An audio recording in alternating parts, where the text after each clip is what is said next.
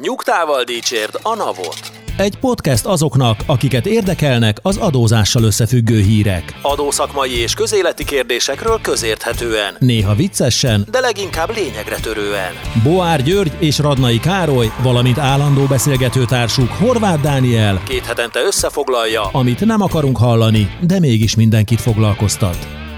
Sziasztok! Ez itt a Nyugtával Dicsérd a Navot podcastunk, ahol két hetente a legfrissebb adózási hírekkel foglalkozunk állandó szakértőinkkel, Radnai Károlyjal Hello, hello!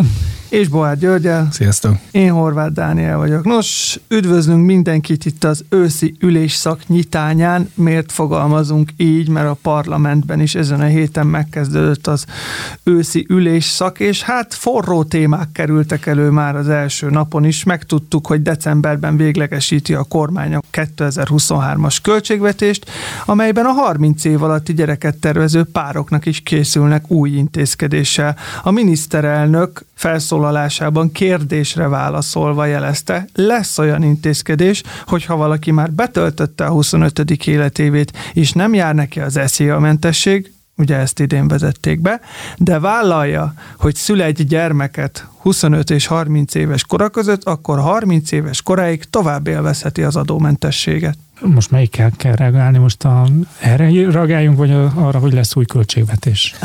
Én úgy reagálnék rá, hogy valószínűleg nem emiatt a bejelentés miatt kell új költségvetést csinálni decemberben.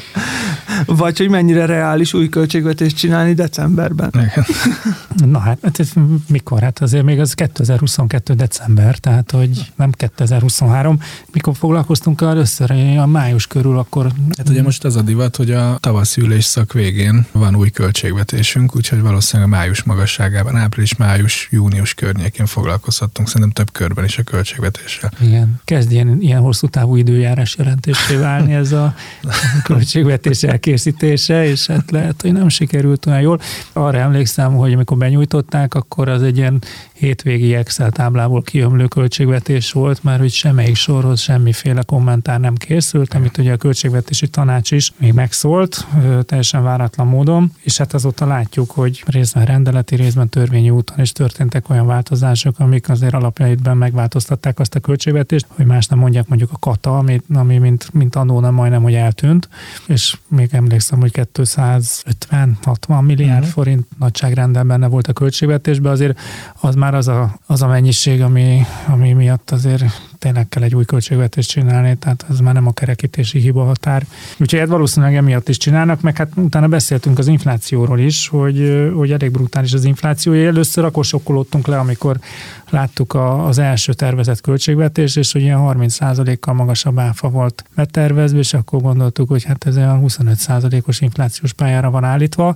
Aztán utána láttuk, hogy júliusban már a 2022-es bevételek is 20%-kal felül teljesítenek, tehát hogy hogy ez az infláció ez nagy robajjal meg is érkezett, úgyhogy valószínűleg ezért kell teljesen újra varni ezt a költségvetést. Valószínűleg az infláció az egyik ok, másik ugye, hogy azért elég sok minden változott azóta, legalábbis amennyire én ezt föl tudom mérni, ugye az állami beruházásoknak megjelent a listája is, amit halaszgatunk, tehát hogy itt komolyan újra van szabva az, hogy mire költünk idén meg jövőre. Gyakorlatilag szerintem tök új költségvetést kell csinálni, de ez csak az én meglátásom. Én is pont ezen gondolkoztam, és azért is vezettem fel így ezt a hírt, mert számomra most bármilyen fura, de azt tűnik rendellenesnek, ha egy évre előre tervezünk. Tehát most őszintén szóval ki tud egyáltalán családi költségvetést egy évre előre tervezni, nem hogy államit a jelen helyzetben, amikor a forint napról napra ugrándozik akár 10%-okat, a többi devizáról nem is beszélve, a földgázára az egekbe, ki tudja meddig, ilyen-olyan intézkedések jönnek, mennek, tehát hogy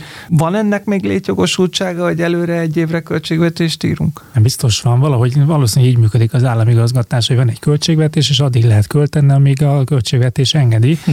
Tehát emiatt muszáj valamit. A bevételeknél van az, hogy nyilván ha alul teljesítenek a bevételek, akkor a kiadási oldalt is újra kell tervezni, és ezért terveznek egy bevételi oldalt, illetve van a költségvetésnek ez a GDP arányos hiánya, ami meg nem szeretik, hogy 5%-nál több lesz, de azt mondják, hogy most 5%-nál több lesz idén a gáz beszerzés miatt. Eszembe jutott egy, egy rep szöveg 2010 környékére, vagy 10 elejéről, amiben az van, hogy mond ki az a perverz, aki hosszú távra tervez.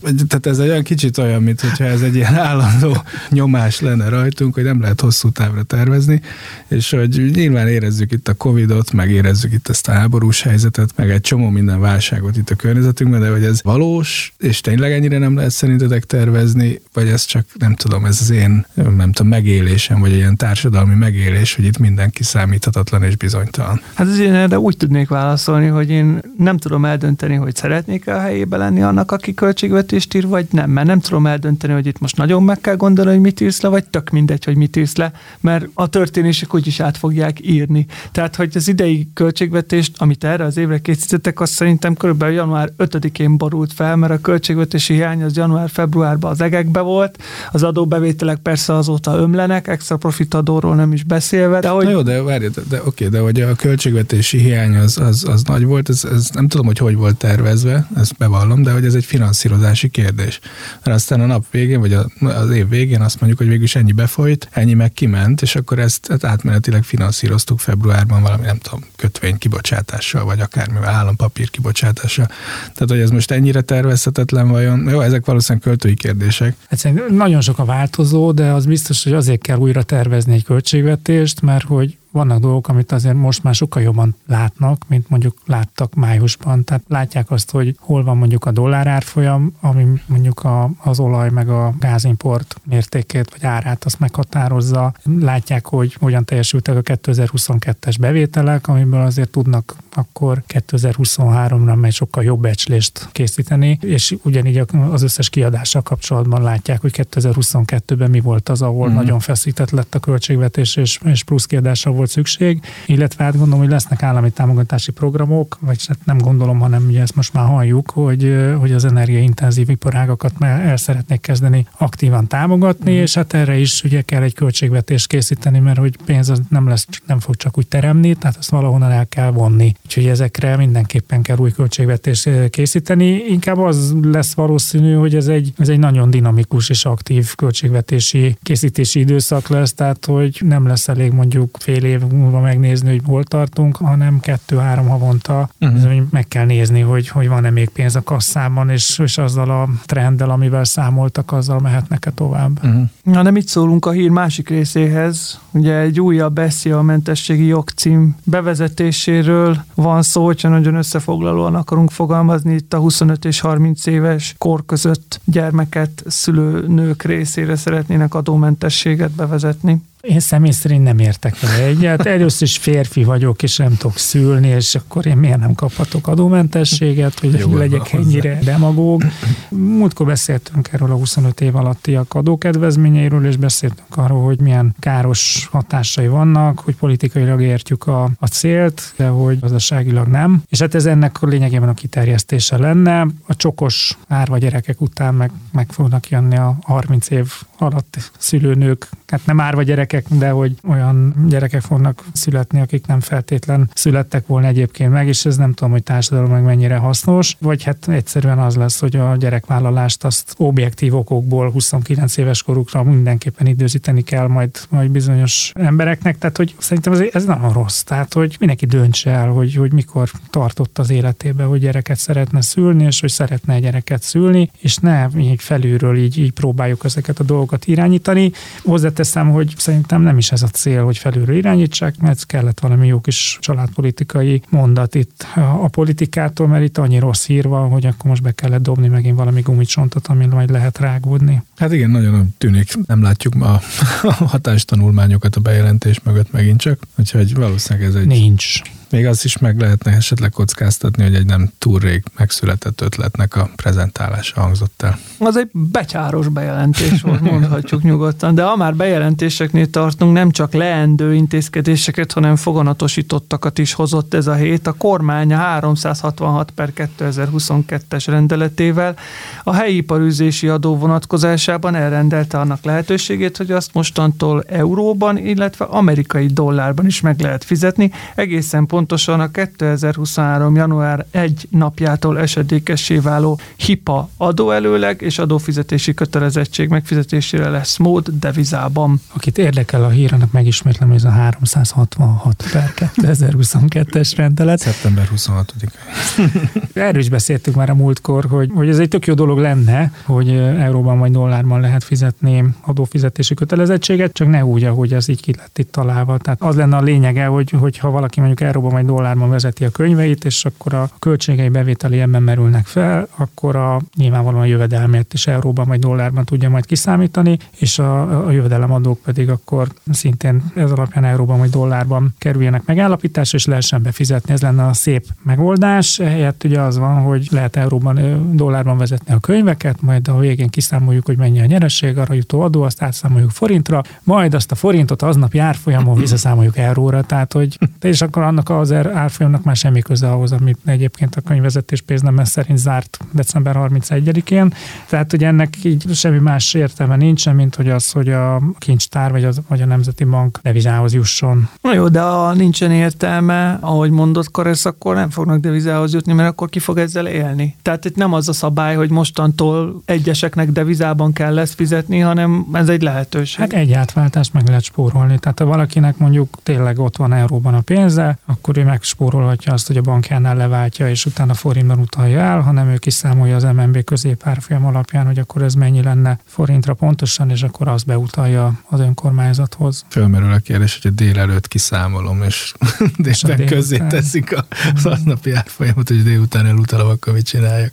Hát igen, hát. főleg, hogy ez manapság egy napon belül is elég igen. jól tud változni, úgyhogy majd meg kell nézni mindig a folyószámlákat, le kell húzogatni, hogy mekkora a teljesített befizetés összege forintba, hogy nehogy aztán ott az adóhiány gyülekezzen. Vagy, vagy combos túlfizetés. Vagy egy combos túlfizetés, amivel, amivel nem kezdtünk sem. És hogyha jól, jól olvasom, akkor ez a Magyar Államkincstár által vezetett számla lesz, ahol be kell utalni. Igen. Tehát, hogy a, azt nem is kapja meg a, az önkormányzat akkor. Nem, majd az átváltás után ő forintba fogja megkapni. Tehát, amit mondtál, az abszolút valid, hogy a állam kasszába fog a deviza folyni. Hát részletkérdés. Ez részletkérdés. Egy 60 napos elintézési határidővel. De ha már a jogszabályváltozásoknál tartunk, ugye hát az utóbbi hetek, hónapok sláger témája volt a kata, már ma is érintettük röviden. Rendkívül érdekes statisztika jelent meg újfent ennek kapcsán, ugyanis kettő és félszeresére nőtt a katások által kiállított számlák összértéke augusztusban. Ez a Billingo online számlázó program felmérése alapján kiadott adat, amely szerint januártól júliusig 2022-ben havonta átlagosan 14,6 milliárd forint, míg augusztusban közel 36,5 milliárd forint értékben számláztak a billingós katások, akiknek egyébként a 88%-a egyéni vállalkozó, 12%-a pedig BT Erről komoly viták folytak, és még adótanácsadók között is, hogy ez mennyire helyes, hogy előrehozni olyan időszakok utáni számlázást, amikor már elvileg nem kata van valaki. Tehát, hogy mondok egy jó példát, valakinek van egy projektje, ami november 30-áig tart, és megállapodik a megrendelővel, hogy ő most augusztus 31-én előre kiszámlázza azt az időszakot is, ami mondjuk a szeptember, október, november illeti, de azt természetesen majd le kell dolgoznia, és utána ő szeptembertől átáll általányadózó vált. Vagy hát ha teszem azt mondjuk egy BT-ről van szó, akkor ugye ott, ott zárja a könyveit, és nyit egy új mérleget, és arra az időszakra jut a bevétele, tehát hogy lehet azt mondani, hogy, hogy a kata az pénzforgalmi alapon számítódik, de az általányadó már nem biztos. És hogy itt szerintem én továbbra sem vagyok meggyőzve arról, hogy ez egy jó eljárás, mert hogy van egy olyan időszak, aminek a bevételét azt egy katás státuszhoz lögtem. Nyilván azért, mert azt nem kellett volna akkor több adót fizetni, viszont ez egy előleg. Ezzel nekem el kell számolni, nekem teljesítenem kell, és ugye ebből akkor lesz bevétel, amikor én a teljesítést azt elvégzem. És most nem mentem bele, de hát ugye, ha mondjuk egy BT-ről van szó, akkor egészen biztos, hogy társasági adóban nem működik az, ami, hogy én most katában leadózom, és akkor utána nem kell ezt nekem bevételként kimutatni, de hogy általányadóban is nekem azért kérdőjeles, bár az SZIA az elég cashflow alapú, tehát Jö. hogy akkor kell az SZIA-t elvileg megfizetni, amikor megkaptam, kaptam, de ott is ugye az van, hogy az SZIA-t kell megfizetni, és itt ugye kaptam, csak hozzácsaptam a, ezt a bevételt még egy katás időszakhoz. Tehát, hogy ugye nem vagyok egyáltalán meggyőzve arról, hogy ez, ez egy jó megoldás, de azt láttuk, hogy hát iparágak szerte a katások elkezdtek előre számlázni, ezzel is egy kicsit optimalizálva az adófizetési kötelezettségüket, és hát nem tudom, hogy erre mi lesz a napnak a reakciója, valószínűleg semmi, mert hogy annyira bonyolult lesz ezt a dolgot felgöngyölíteni, de, de hogy... Vannak a kiállított teljesítési igazolások augusztus végére, teljesen rendben van minden. Persze, akkor a papír mindent elbír, hogy hát november 30-a helyett elvégeztem augusztus 31-ig, és tessék kifizetni, és aztán utána fű alatt egyébként dolgozom tovább, de hogy én azt gondolom, hogy ennél sokkal transzparensebben jártak el csomóan, tehát azt mondták, hogy módosították a szerződést, és hogy az ellenérték megfizetésének határideje augusztus 31, és erről kibocsátották a számlát, és akkor nagyon nehéz lesz utána majd azt megnézni, hogy, hogy ez egyébként ez most adóhiány vagy nem adóhiány, mert ugye ez ugye egyenként akkor... Hát ez megint egy ellenőrzési kérdési alakul így, szerintem, amiről a Igen, de hogy azt gondolom, hogy, hogy valószínűleg hogy nem fog vele csinálni semmit a ja. NAV, mert hogy mindig ebbe törik bele a bicskája, hogy, ja. hogy van 500 ezer katás, és akkor most 500 ezer adóvizsgálatot kellene lefolytatnia. Hát meg milyen pénzért. Tehát de lehet, a... hogy majd küldenek egy levelet, hogy látjuk egyébként. meg az, a, még a, a múltkori hírre térnék ki röviden, amikor arról beszéltünk, hogy hány BT végelszámolást jelentett be, és azok is valószínűleg mind vagy általányadozó egyéni vállalkozók lesznek, vagy munkavállalók, szóval itt a betéti társaságoknál itt nem csak az történik, hogy áttértek más adózási formába, hanem az történik, hogy megszűnnek. És akkor szerintem ez a kérdés ez ebből a szempontból némileg talán rövidebbre zárható ezen a ponton ezeknél a betéti társaságoknál. A katával kapcsolatban egyébként nem ez az egyetlen friss hír, hát nevezzük hírnek, mindegy. Az ellenzéki pártok ugyanis az alkotmánybíróságot kérik a kata törvény megsemmisítésére. A Momentum elnöke Gelencsér Ferenc egy Facebook posztban számolt be egy online sajtótájékoztató keretében a kezdeményezésről, melynek indoka, hogy az új katatörvény elfogadása és kihirdetése alkotmánysértő volt, mivel lehetetlen helyzetbe hozták az érintett adóalanyokat, akiknek nem volt megfelelő idejük felkészülni a változásokra. És akkor jöjjön a politikai része a közleménynek. Futárokat, tanárokat, virágkötőket, ingatlanosokat, vállalkozókat, informatikusokat és még sokakat másokat bélyegeztek hirtelen adócsalónak csak azért, mert ők a katás vállalkozási formát választották. Hát ott a bejelentés és a, a komment között összefüggés nem feltétlenül látok, de hogy érdekes ez a kérdés, hogy, hogy egyrészt így két hónappal a mondjuk a törvény elfogadása után hogy lett aktuális ez az alkotmánybírósági panasz vagy megkeresés, de fogadjuk el, hogy itt volt az ideje ennek pont.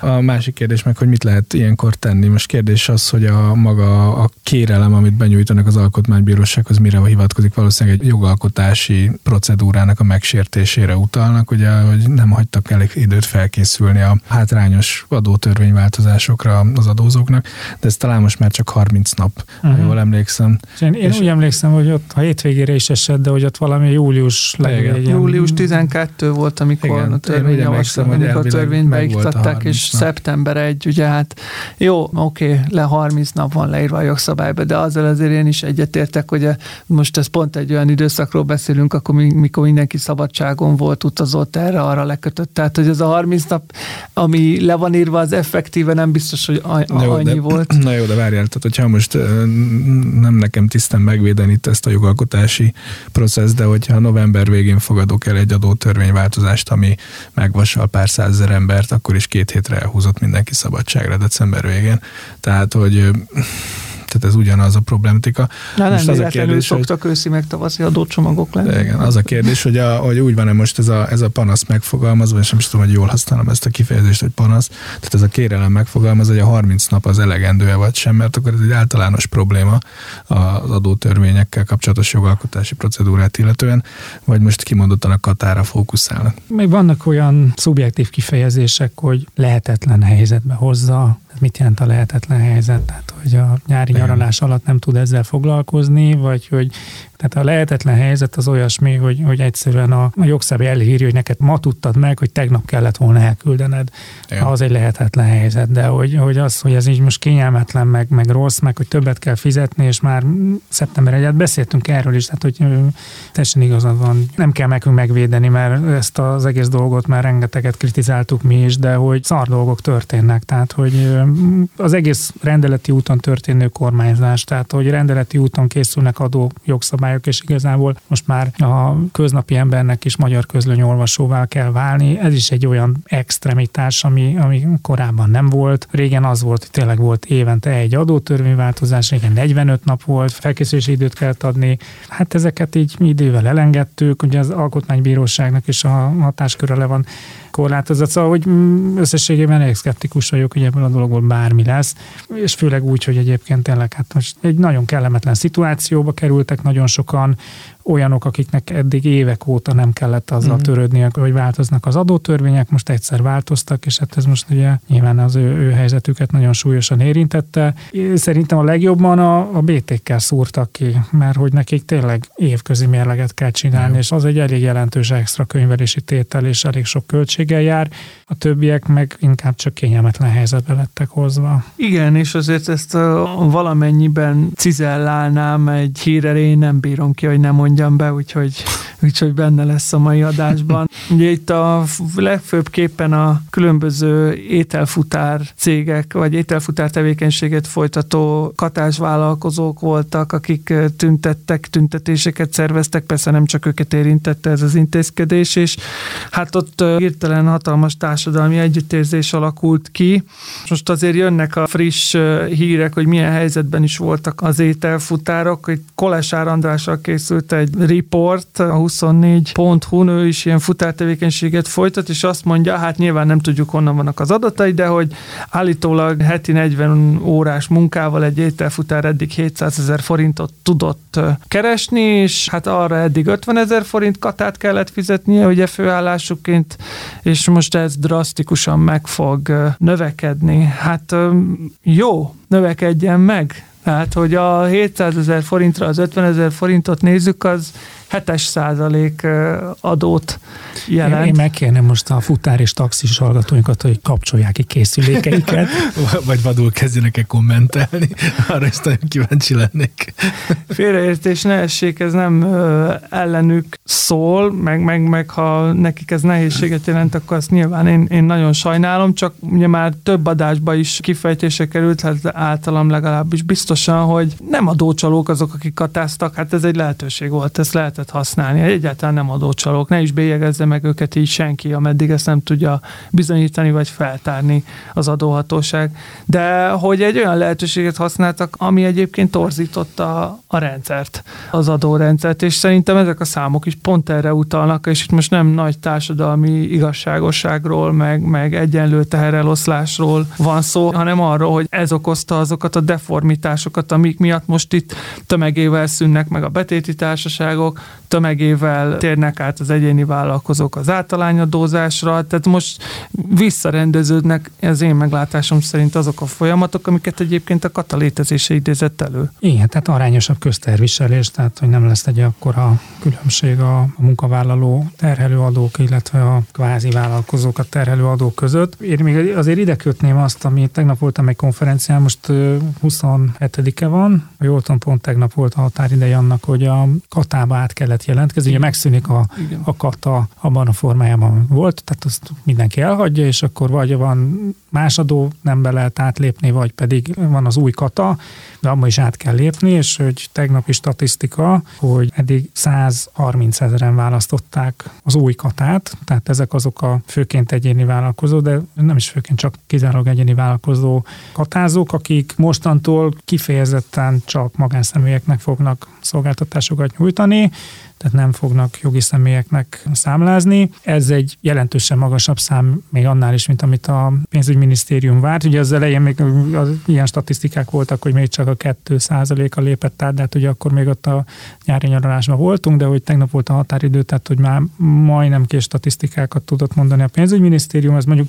valószínűleg az utolsó nap még meg fog ugrani, tehát ilyen 150 ezeres nagyságrend. Tehát ez azt jelenti, hogy a korábbi hatásoknak a harmada lép át. Most ez a pénzügyminisztérium számításainál jóval több, tehát ez azt jelenti, hogy nagyon sokan döntöttek úgy, hogy annak ellenére, hogy volt jogi személy ügyfelük, azt most dobják. Tehát inkább benne maradnak, és lehet, hogy nem feltétlen fogja nekik annyira megérni, de inkább benne maradnak, mert a kata az továbbra is nagyon kényelmes adó, nem? Tehát ezt az ő havi 50 ezer forint általán mindenki ki tudja számolni. Másik érdekes hír, hogy 150 ezeren választották eddig már az általányadózást, tehát hogy még mindig van 150 ezer olyan adózó, aki még nem döntött. Tehát róluk nem tudjuk, hogy velük mi lesz. Ugye a, aki már végez ugye általányadózó tevékenységet, és már ez szerint szerződik meg számláz, az ugye az ugye abban érdekelt, hogy akkor ezt a státuszát ő a nap felé kommunikálja. Tehát, hogy én arra számítok, hogy, a, hogy nagyságrendileg ez az a szám, ami ugye ebben is van olyan, aki már átlépett, de nem biztos, hogy így fog ténylegesen adózni, csak még igazából nem tudja. Tehát, hogy nagyjából a harmada ennek a katáskörnek, akivel nem tudjuk egyelőre, hogy mi fog történni. Lehet, hogy ők, ők pályaválhagyók lesznek, lehet, hogy átmennek munkavállalónak, majd meglátjuk, de mindenképpen az igazolódott be, amit a pénzügyminisztérium várt, hogy egy jelentős része ennek a vállalkozói körnek nem igazán vállalkozó, és ezért valószínűleg, hogy ők a tevékenységet abban a formában, hogy eddig végezték, be fogják fejezni. Hát azért az általányadóra való áttérésnél nem rossz dolog az a minimál bérig kihasználható SZIA mentes, meg járulékmentes értékhatár, az ebbe a fél évben még pont jó, hogyha már itt pont arról beszéltünk, hogy mennyi idő volt mm. felkészülni, meg mennyi nem. Ezt a fél évet, ez pont, hogyha valaki például mondjuk kiegészítő tevékenységként folytatta eddig ezt a katás vállalkozását, akkor általányadózóként oké, okay, az adminisztráció az növekszik, meg az tényleg egy katasztrófa, azt aláírom, de, de hogy adóban nem biztos olyan rosszul fog járni, legalábbis ebbe a fél évbe. Aztán igen, hogy 2023-ban mit kezd magával, azt addig meg el kell döntenie. Lépjünk ki a határainkon túlra.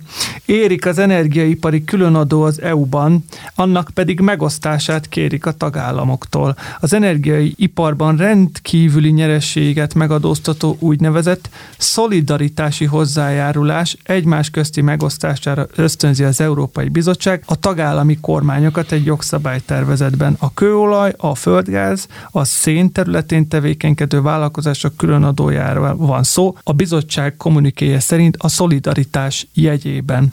Nem tettek pontos javaslatot az adó mértékéről, konkrét szám helyett két X áll szögletes zárójelek között, de nagyjából úgy kalkulálnának, hogy az utóbbi három évben elért nyereség átlagát meghaladó profitot kellene megadóztatni, és ennek a harmadát elvonni. És a két X mögött mi van? Százalékjel, vagy, vagy valami per köbméter, vagy per megazsul, vagy micsoda? Mi, miért van nekem ilyen globális minimumadó deja vu Hát, ez az, mert hogy EU-s. EU-s, igen, tehát hogy, hogy ugyanaz, hogy próbálunk valamit így felülről ráerőltetni a tagállamokra. Nagyon sok érdekesség van a hírben. Az egyik az az, hogy magáévá tette az Európai Bizottság a magyar kormánynak különutas gazdaságpolitikáját, meg pedig, hogy az energiacégeket különadóval lehet sújtani. Ugye ez a, és azért mondtam magyar kormányt, hogy ilyen, ilyen semlegesen akartam fogalmazni, tehát ugye a 2006-os Robin Hood adó, amit elkerekedett szemekkel néztek akkor, és hogy mindenki kritizálta, illetve hát a most bejelentett, nem olyan régen bejelentett külön energia extra profit, extra profit. Igen, köszönöm szépen, kerestem a fogalmat, hogy ez hát nagyon hasonló. Amiben ez, ez más, és ugye ezért valószínűleg hogy, hogy felszaradt a szemöldöke megint a magyar kormánynak, amikor ezt a hírt hallotta, hogy ez ugye most elvileg független attól, hogy az a tagállamok már bevezettek egy ilyet, egy kicsit más szisztémában, mert hogy kiszámolná az átlagot, és akkor az átlag profit feletti az lenne az extra profit, csak hogy ízlelgessük hm. Európai Uniós szinten is ezeket a szép demagóg fogalmakat, és, és ugye azt megadóztatná, de abból nem lehetne levonni azt a különadót, amit egyébként a magyar energetikai cégek most is megfizetnek, vagy Robin Hood adó formájában, vagy pedig ugye ebben, a, ebben az extra profit különadó formában. Tehát, hogy a magyar cégek biztos, hogy nagyon nehéz helyzetbe kerülnek, és hát nem csak a magyar cégek, hanem a korábbi adásokban már szorosan beszámoltunk, hogy bizony itt már sok más tagállamnak is eszébe jutott, köztük Németországnak is, de hogy Szlovákiának és Csehországnak és lengyel-román tandemnek is eszébe jutott. Tehát, hogy ez bizony nagyon komoly problémát fog okozni, és azért jutott eszembe a globális minimumadó, mert hogy megint valami olyasmit kell a helyi adószabályokba beilleszteni, ami, ami egy kicsit rendszeridegen. Hm. És hát főleg az, hogy ez most három évről szól, és hogy ezt el kellene osztani valamilyen módon a tagállamok között, tehát ez tiszta pillar egy, pillar kettő, hogy, Igen, abszolút. hogy, hogy akkor itt mindenféle allokációs rátákkal majd kitaláljuk, hogy az adóalap azt, azt melyik tagállamhoz tesszük. És nem csak ezt az egy fogalmat honosította úgymond a terminológiájában az Európai Unió, hanem megjelent a hatósági ár fogalma is, ugyanis a bizottság a villamosenergia ágazatban is új szabályokat javasol a termelők egy részénél keletkező rendkívüli nyereség miatt. A német kormány támogatás támogatását élvező elképzelések szerint ugyanis le kell fölözni azt a profitot, amelyet a villamosenergiát nem földgázzal, hanem olcsóbb megoldással előállító cégek halmoznak fel annak révén, hogy a földgáztüzelésű erőművek költségeihez szabottáron adhatják el az olcsóbban megtermelt energiát. Az elképzelés szerint meg kell határozni egy maximális árat, amelyen a nem gáztüzelésű erőműveket működtető termelők értékesíthetik az áramot, a határérték feletti bevételt pedig el kell vonni, és a lakosság, valamint a vállalati terhek csökkentésére fordítani. Hát ez a windfall tax európai szinten, igen. Ugye múltkor arról beszéltünk, hogy ott van például az Uniper, aki majdnem csődbe ment, mert hogy, hogy, hogy az ellentétes oldalon volt, hogy neki lekötött gázszerződései vannak, amin neki köteles teljesítenie, és utána közben meg, a, meg kell fizetni a piaci árat. Tehát, hogy nem tudom, hogy ezt feltétlenül át kell forgatni itt azért ennyi, ennyi szinten, tehát, hogy ezeket a szereplőket kellene valahogy összekötni, és kölcsönösen érdekelté tenni abban, hogy egymás bizniszébe bele beszálljanak. Meg hát nagyon sok minden el van rontva. Én is, mint egy naív podcast és rádióhallgató, most nagyon rákattantam az energetikai műsorokra, hogy megértsem, hogy mi is történik a mhm. világban, és hát azért ilyen tényleg olyan furcsa dolgok vannak, hogy vannak dolgok, amiket a teljesen értetlen módon liberalizált az Európai Unió, mondjuk hogyan állapítjuk meg a gázárat, meg a villamosenergia árát, meg hogy hogyan büntették a, az energetikai cégeket, akik egyébként előállítják a mindenkinek fontos energiát, tehát főleg a villamosáramot, mindenféle CO2 kvótákkal, ami hát most így egyben nagyon szépen visszaütött, és csak tényleg naívan azt gondolom, hogy lehet, hogy ezekkel kellene kezdeni, mert hogy, hogy az ára van alapvetően a probléma, és nem is a jövedelmekkel, hanem az árakat nem tudják megfizetni a vállalatok meg a lakosság. Tehát valahogy azt a részét kellene megfogni, hogy az, az ár ne tudjon egyszerűen a szabad piaci spekuláció miatt főle mozogni, és hogyha ha van egy, van egy ár, ami egyébként egészen biztos, hogy megfelelő profitot tud biztosítani, akkor utána már sokkal könnyebb szabályozni a többit.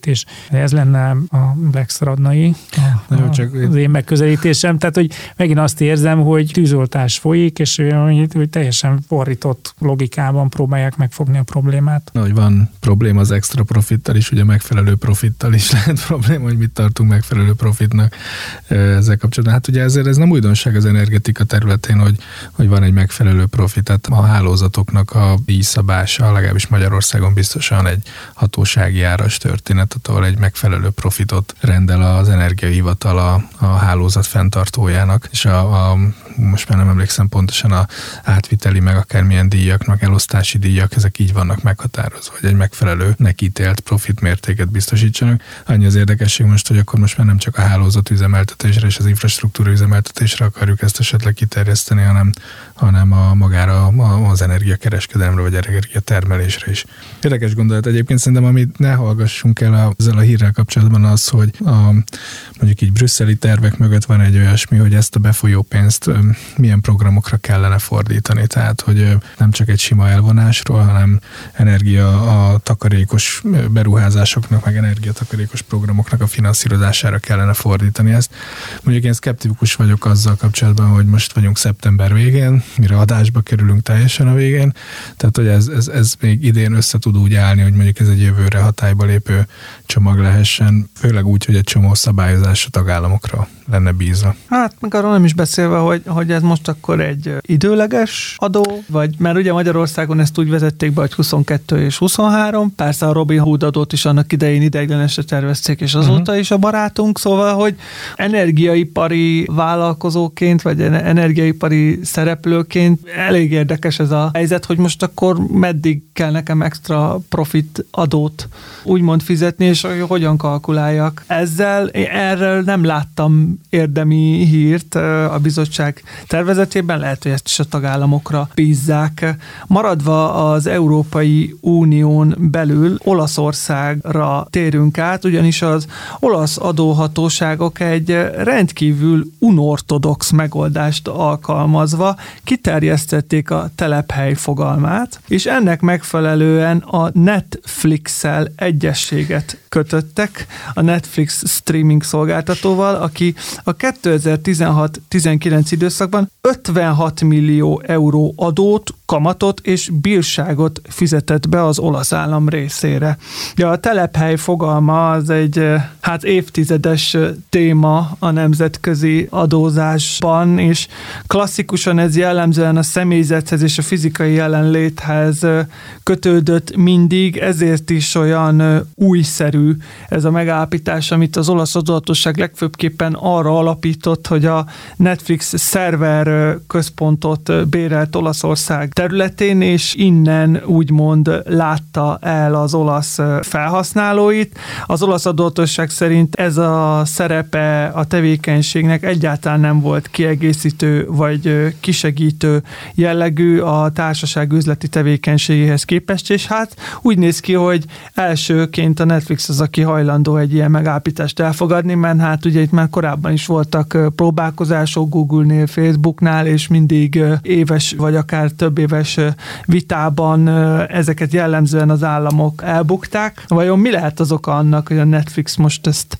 elfogadta? Ugye van egy nagyon érdekes része a hírnek, hogy ez egy megállapodás, vagy egy egyesség az olasz adóhatóság részben ügyészség és a, a Netflix között, és hát ugyanazt nagy dobra verték, hogy 56 millió eurót beszedtek a Netflix-től, de azt nem árulták el, vagy legalábbis a hír alapján nem, nem derül ki számunkra, hogy pontosan mi is volt az érvelés mögötte. Tehát mondjuk így, hogy a... Meg honnan indult a licit. Igen, meg honnan lehet, hogy 130-ról, tehát, tehát az adótechnikai részek azok homályba vesznek, amit ez a hír sejtett, az igazából az az, hogy a 2018-as új OECD kommentárban megjelent fogalom meghatározásra alapozhatta a véleményét az adóhatóság, az olasz, aminek azért ellentmond, hogy 2016 és 19 közötti időszakról beszélünk. Egy, kettő meg az, hogy, hogy az nem derül ki, hogy milyen kettős adós egyezményt kellett újra értelmezni, és ezt milyen alapon tette meg az adóhatóság.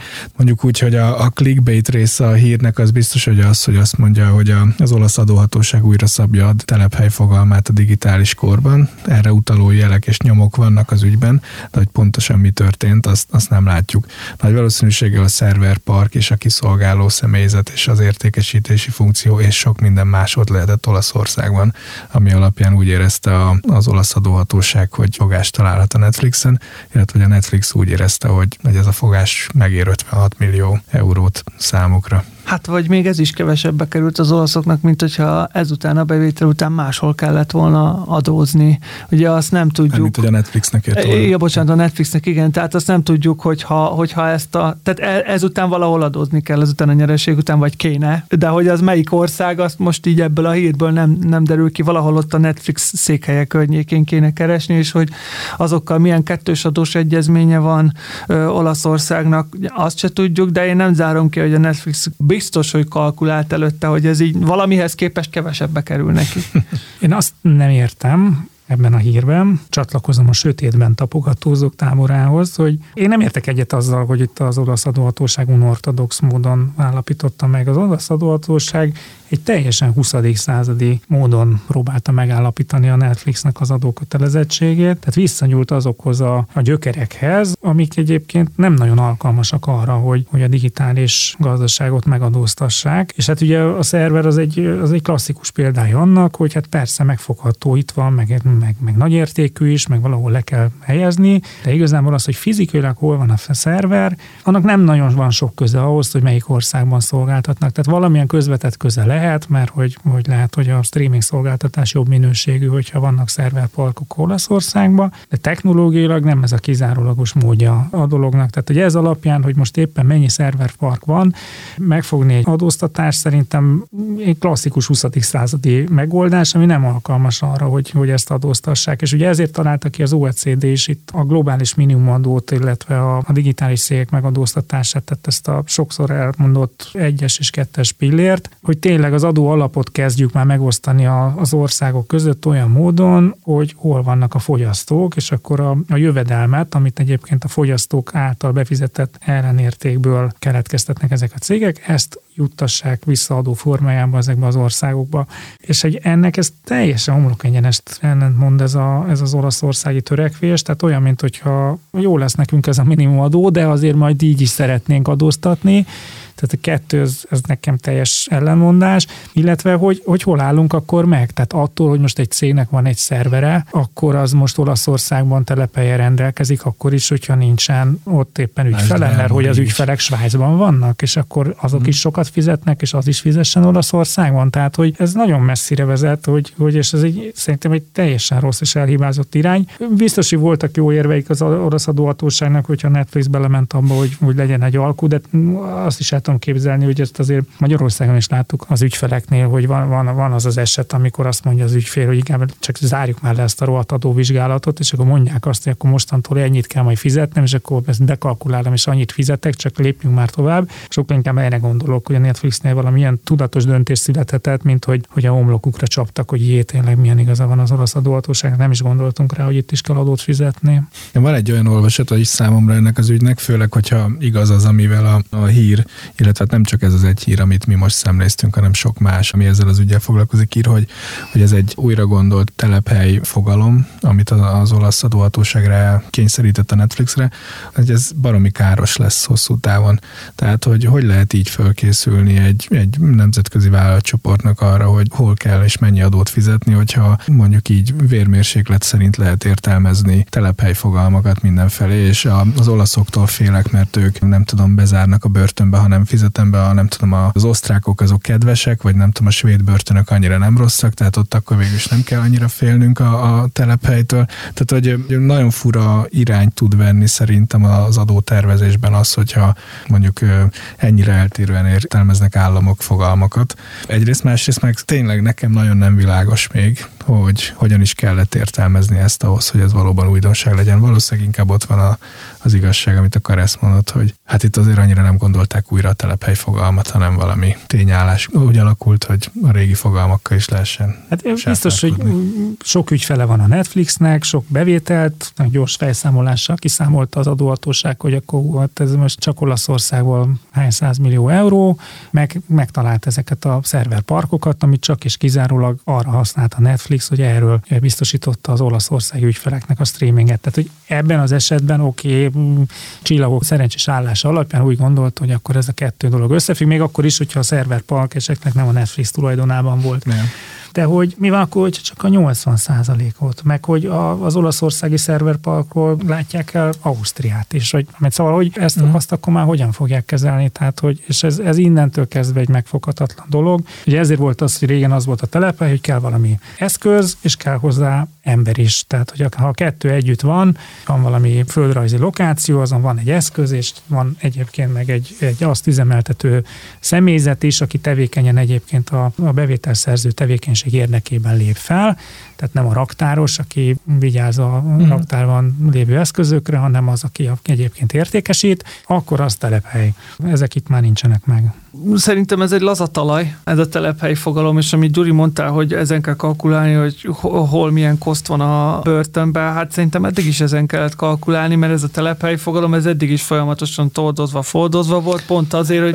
De volt, van tríti mögött, tehát van kettős adós egyezmény, tehát ezt nem lehet csak úgy újra értelmezni. Tehát nekem azért azért furcsa ez az egész, mert hogy kellene ugye az az egyezmény, ami alapján az olasz adóhatóság megállapította az ő saját adóztatási jogát erre a szituációra, és az az egyezmény attól, hogy az OECD kommentár át van írva, attól még az egyezmény maga nem változott. Tehát, hogy vagy hát... Hát ha a kettős adós egyezmény elvileg. kitért a telephelyre, mert ugye ez se kötelező, azt foglalnak van, bele a felek, amit van. akarnak. Az OECD modell egyezménynek se kell minden pontját átvenni, az olaszok pont alkalmazták a telephelyet. By the way, Magyarország is elfogadta, ratifikálta a modell egyezményt, de a telephely részét nem vette át, szóval, hogy igen, valóban itt a csillagoknak valószínűleg az a szerencsés állása volt, hogy megmellesleg valamiért a Netflixnek is biztos, hogy jó volt ez.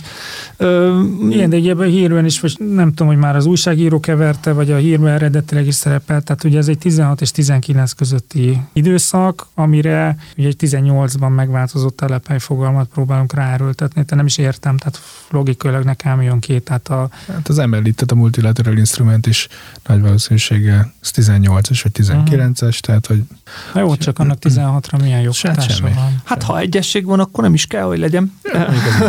Tényleg van egy nagyon durva 19-ünk, és hozzácsapjuk azt a Igen, nem tudjuk, hogy az az 50 valány millió, hogy oszlott meg az évek között. Igen, igen, igen, igen. Minden esetre érdemes lesz követni a híreket ezzel kapcsolatban, hogy hány államadóhatósága fog rápörögni most erre a témára. A mai napra azonban ennyi hír fért bele az adásunkba. Nagyon szépen köszönjük a figyelmeteket, kedves hallgatóink. Tartsatok velünk legközelebb is. Sziasztok! Sziasztok! Sziasztok! A Nyugtával Dícsért a Napot podcast adását hallottad. Az elhangzott kijelentések és vélemények a műsorvezetők és vendégeik magánvéleményét tükrözik. A műsornak nem célja az adótanácsadás, és nem is minősül annak.